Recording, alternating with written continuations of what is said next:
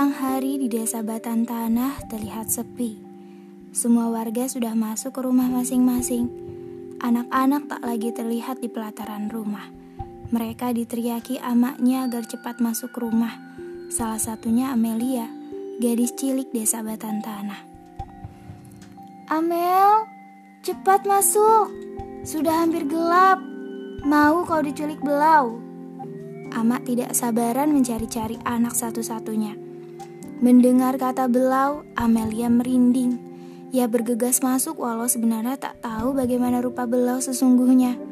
Hantu yang konon suka menyesatkan orang-orang ke dalam hutan. Kata Ama, belau berperawakan kecil seperti anak laki-laki. Telinganya mirip daun sirih, kulitnya pucat dan selalu mengincar anak-anak saat suasana gelap. Para ama akan berisik memanggil anak-anaknya agar segera pulang. Takut kejadian kemarin terjadi lagi. Sekitar pukul 17.30, warga desa heboh dengan hilangnya anak berumur 6 tahun bernama Rian. Kali terakhir, warga melihat Rian sedang bermain di jajaran pohon nibung menjelang petang. Pohon yang tingginya 30 meter, batang daunnya dilindungi duri keras berwarna hitam. Pohon simbol persaudaraan itu menjadi pembatas antara hutan dan pemukiman warga. Saat diingatkan untuk tidak masuk hutan, Rian malah berlari. Kabar itu membuat warga gempar dan panik.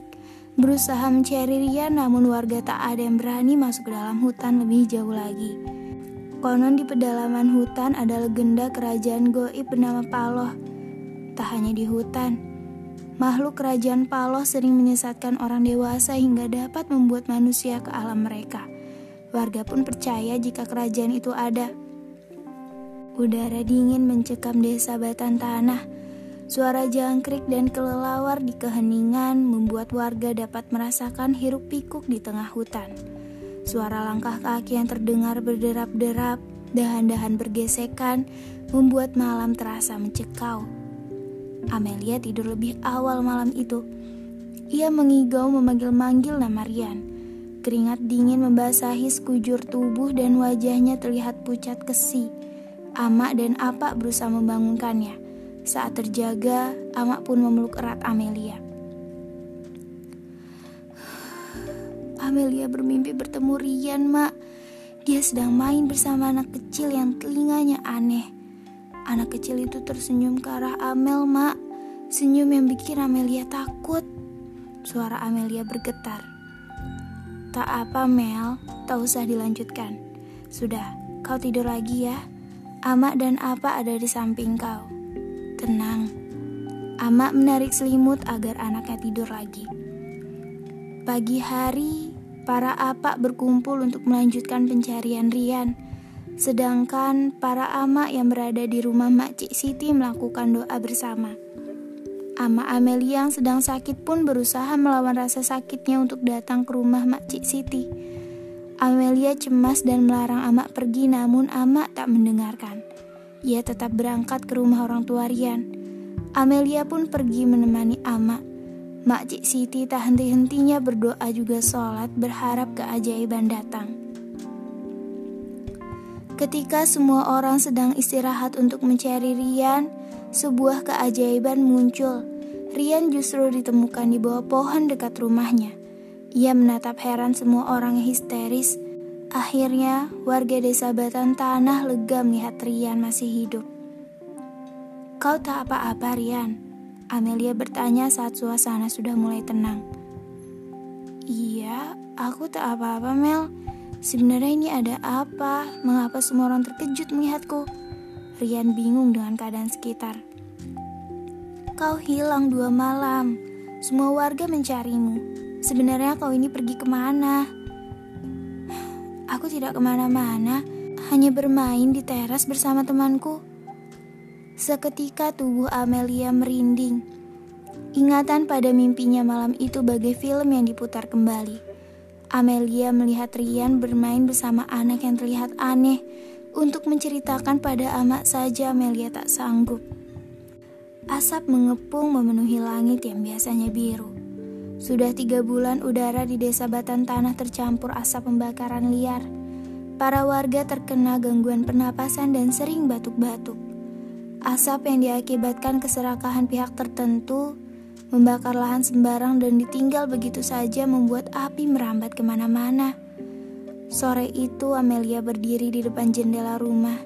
Ketika menengada, ia tak lagi menyaksikan semburat sinar matahari yang perlahan hilang di antara pepohonan.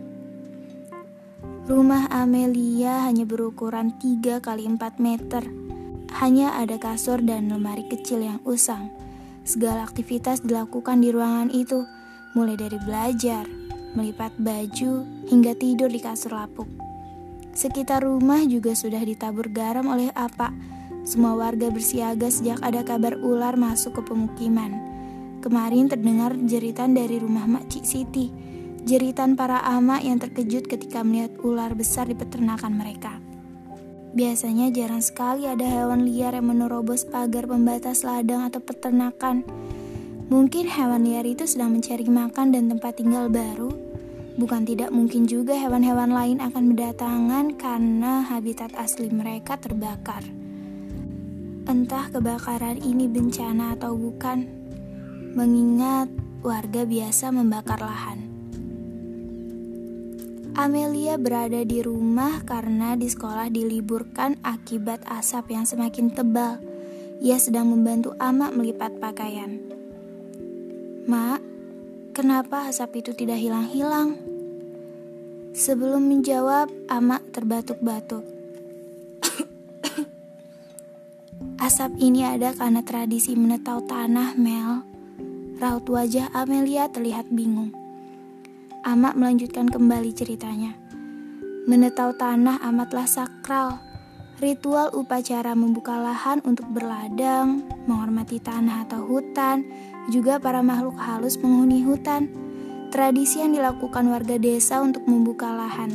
Sebelum pohon ditebang, warga memberi semacam salam kepada makhluk menunggu pohon itu. Setelah memberi salam, Para tetua adat menepuk tangan sebanyak tiga kali sambil bersila menghadap sesajian kemudian merapal mantra. Amak terbatuk-batuk, batuknya kini kian parah. Mantra itu apa, Mak? Amelia mendesak Amak lagi. Sabar sedikit, Amel. Mantra itu semacam doa-doa.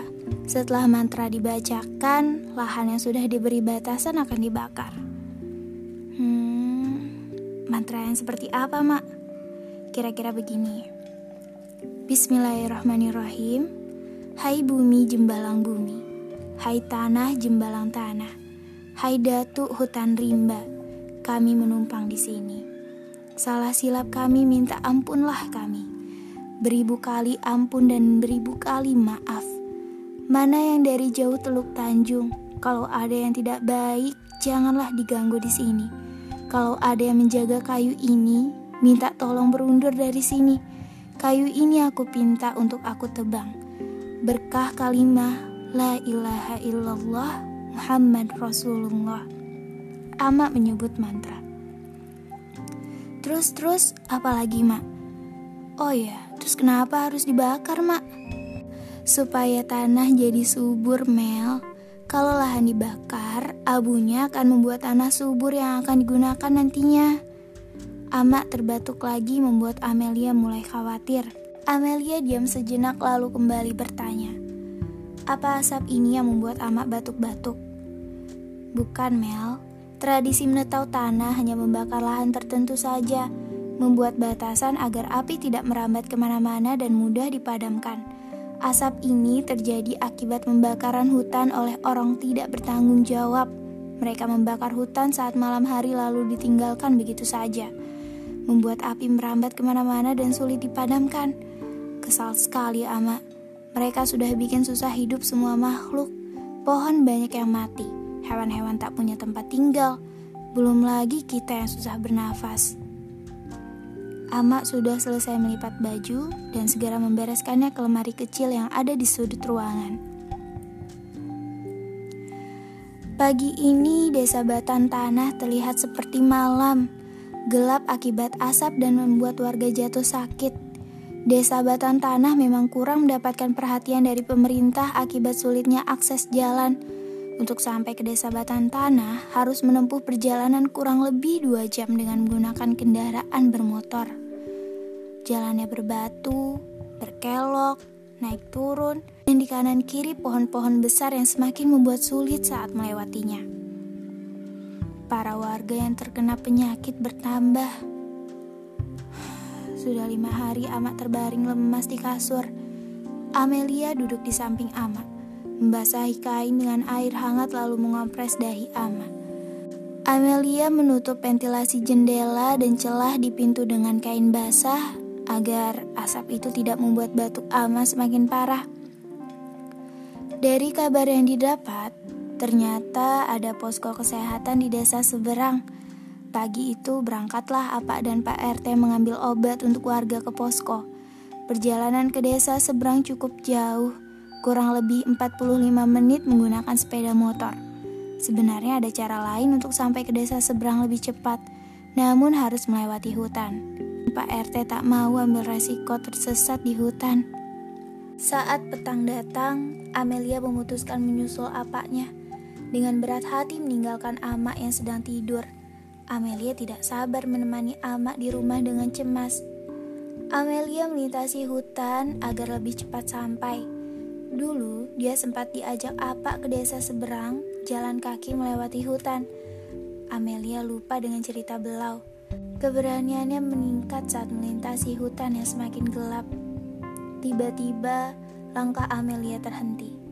Ia mendengar gemerisik di daunan. Samar-samar terdengar suara meminta pertolongan. Amelia pun berusaha mendekati asal suara yang berisik. Gemerisik di daunan masih terdengar. Saat menyibak semak-semak, Amelia melihat anak kecil sedang duduk meringkuk. Sepertinya ia tersesat di dalam kabut, pikir Amelia. Anak kecil yang terlihat kesakitan itu tidak memakai baju, badan pucat, telinganya seperti daun sirih serta batuk-batuk. Amelia mendekat dan bertanya pada anak itu, "Kau kenapa?" Kemudian anak itu menatap Amelia lalu membalas dengan senyuman. Senyum yang membuat Amelia ingat pada mimpi saat Rian menghilang.